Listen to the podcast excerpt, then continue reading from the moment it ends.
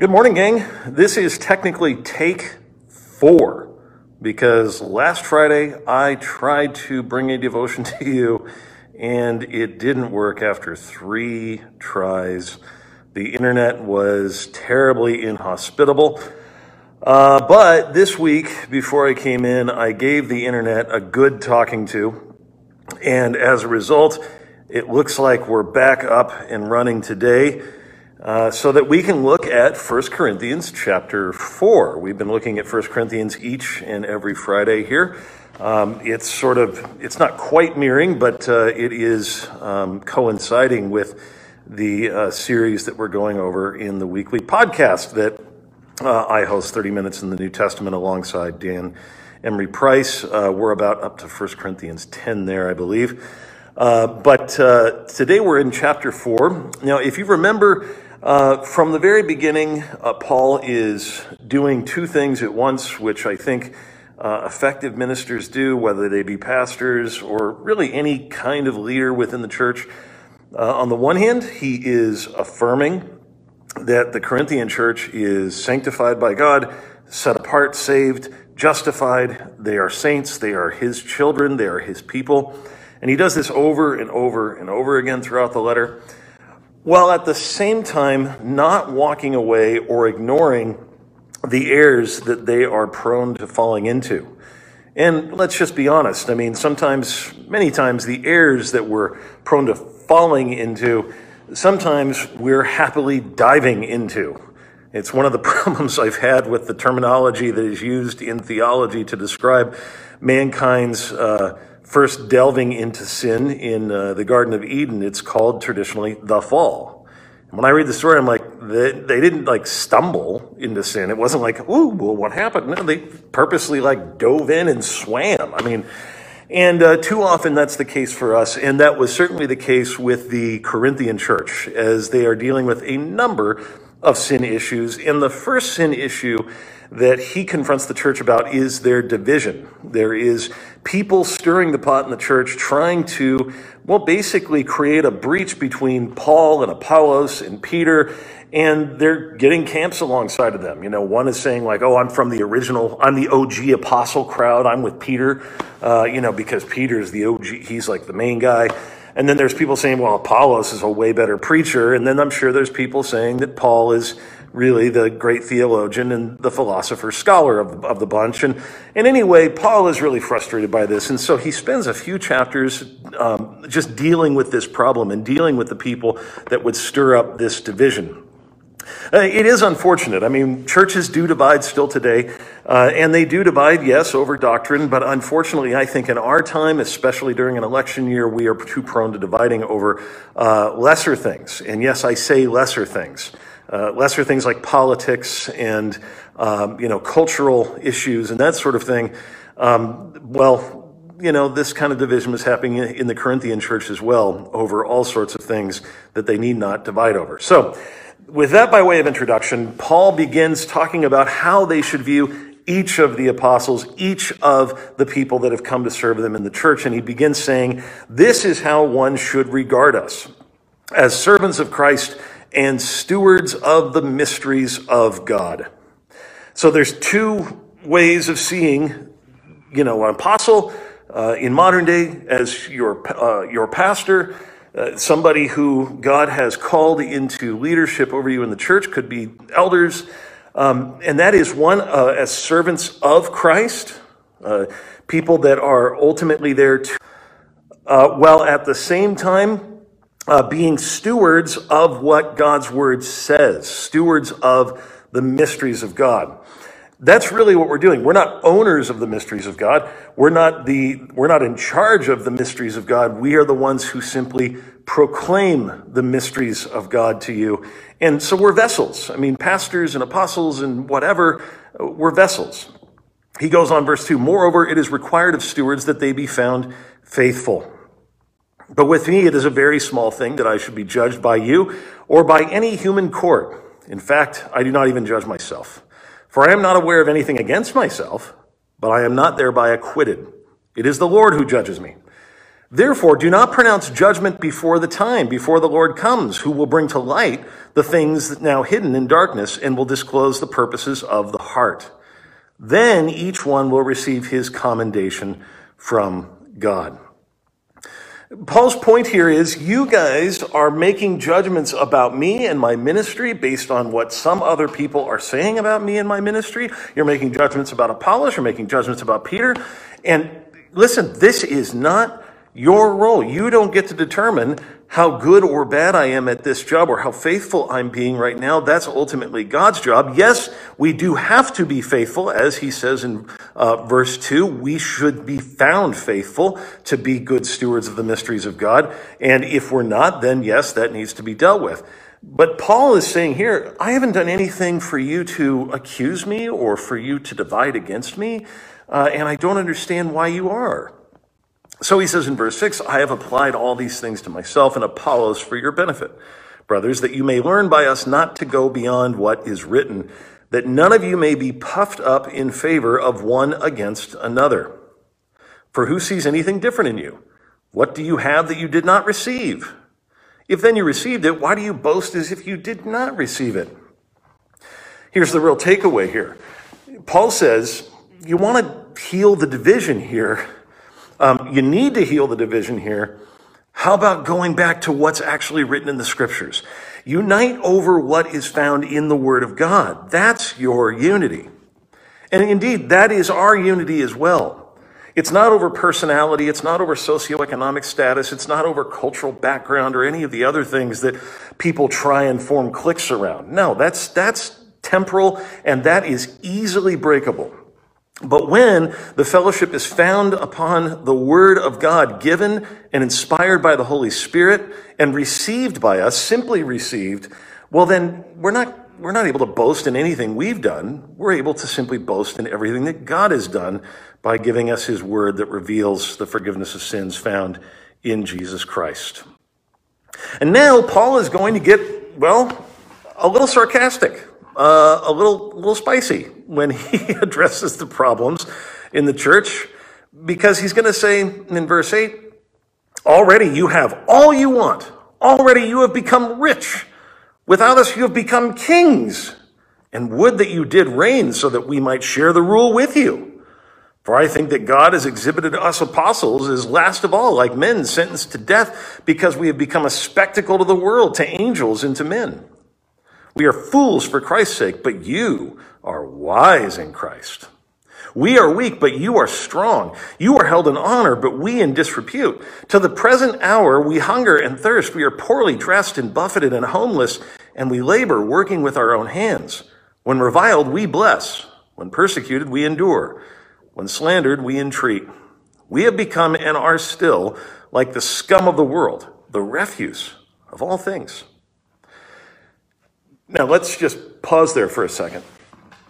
Uh, essentially, what we can get a, what we're sort of being hinted towards here, without knowing the full context or knowing exactly what Paul's addressing, it seems that part of what is being used as an indictment against the apostles and against uh, Paul and Apollos and whatever uh, in the Corinthian church is that the Corinthian church tends to have a, quite a few people that are wealthy the Corinthian church tends to have people that are well dressed and maybe even powerful. All those things are alluded to here, you know, when Paul says, You have become kings.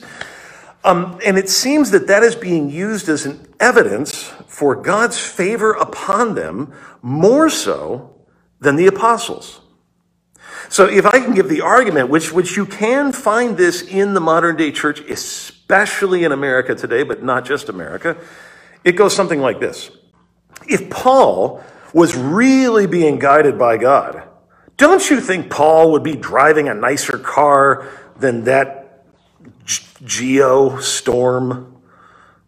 Don't you think that if Apollos was really being guided by the Lord, he'd have a nicer suit than that, you know, crumpled up thrift store piece of junk that he's wearing? I mean, isn't it clear that if God's really with somebody, they're going to have success. They're going to have wealth. They're going to have uh, quality of life. This is what Paul is addressing. Paul says, Oh, I know, I know, you've become wealthy. And oh, yes, I know, that must mean you're blessed. But listen, look at my life. We are, I, I realize we seem like the scum of the world, but we are indeed God's stewards of his mysteries.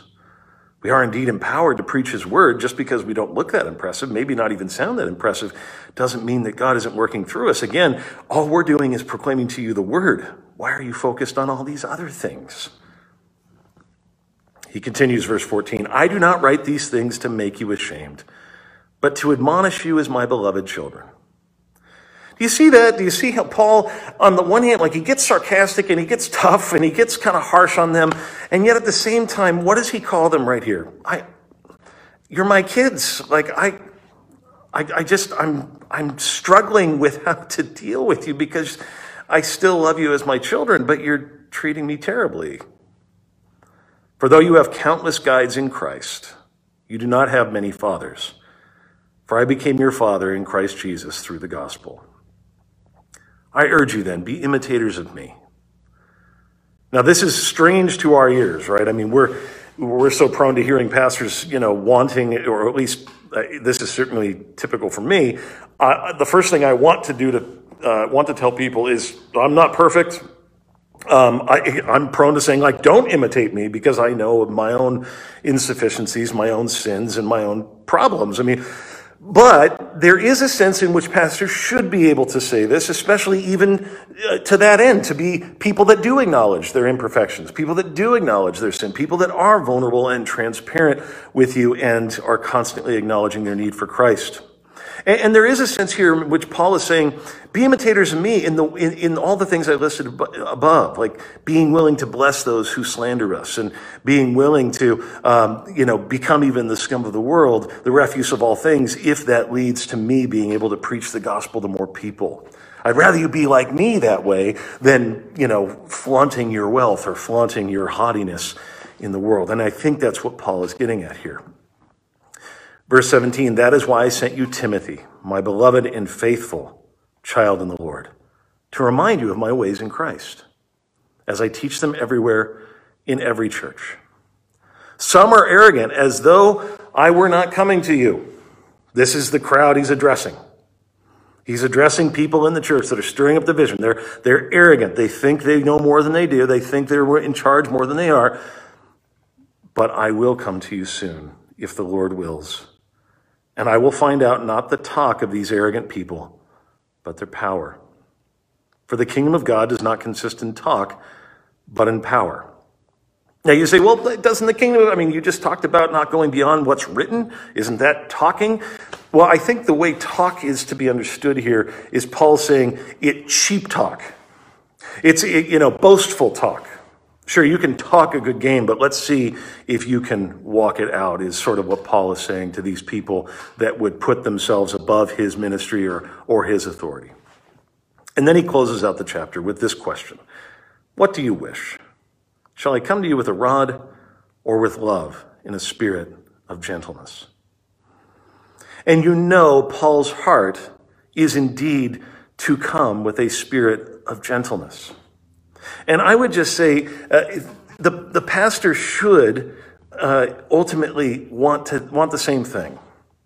Uh, I think if a pastor is prone to uh, always bringing out the rod, so to speak, and you know they're preaching with great anger all the time at their people, I, I don't think that captures the heart of what pastors should be like. I think we, we see examples in Scripture of how we are to address one another. And, and we're told in the book of Galatians that when somebody errs or somebody sins, that uh, we should restore them gently. So Paul, I mean, he realizes, yes, there's sometimes where he needs to bring the rod in that same letter to the Galatians. He kind of brings the rod up to Peter because Peter was being a hypocrite. Yeah, there's times for that. And there will be times like that in this letter where he's pretty tough. But what's the desire? I, I don't want to be tough. I want to be gentle with you. Why? Because Jesus is so gentle with us. Jesus never stops being gentle with us. Whatever sins you bring to the altar, whatever sins you bring in confession to your Lord each and every day, He does not slap you with the rod. But promises day after day after day to gently restore you, to declare to you that you are forgiven on account of his work on the cross for you. So, as he is gentle, Paul seeks to be gentle too in order to confront the division that is being wrought in the Corinthian church. And so, I'll just say in closing here, uh, I, I do see and I have seen for quite some time, but it happens, I think, every four years, but maybe even more amplified uh, this time around. It, is far too common this time of year for Christians to uh, divide over all sorts of issues. And I would just say, in a spirit of gentleness, now is not the time for us to divide. Now is the time for us to come together over what the Word of God teaches and not to divide over lesser issues. If the church can stay united and get past its uh, partisan tendencies, whatever partisan tendency you may have, it, it really can be a witness to the world. It really can be a witness to the world. I mean, as the world is uh, outside tearing itself apart with division, man, what if, what if we can worship genuinely and joyfully with people that we might disagree with about a whole host of issues, but the one thing that unites us, the most important thing, is that I'm a sinner, you're a sinner, and Jesus is our Savior. Hallelujah, done, amen. If we can do that, if we can, if we can find that unity and not divide over lesser things, I think God's Spirit's going to use it in dramatic and powerful ways to speak to the world around us. So that's uh, maybe my mini exhortation here today, but uh, I hope this blesses you. I hope you have a wonderful Friday and a good weekend. And of course, you can join.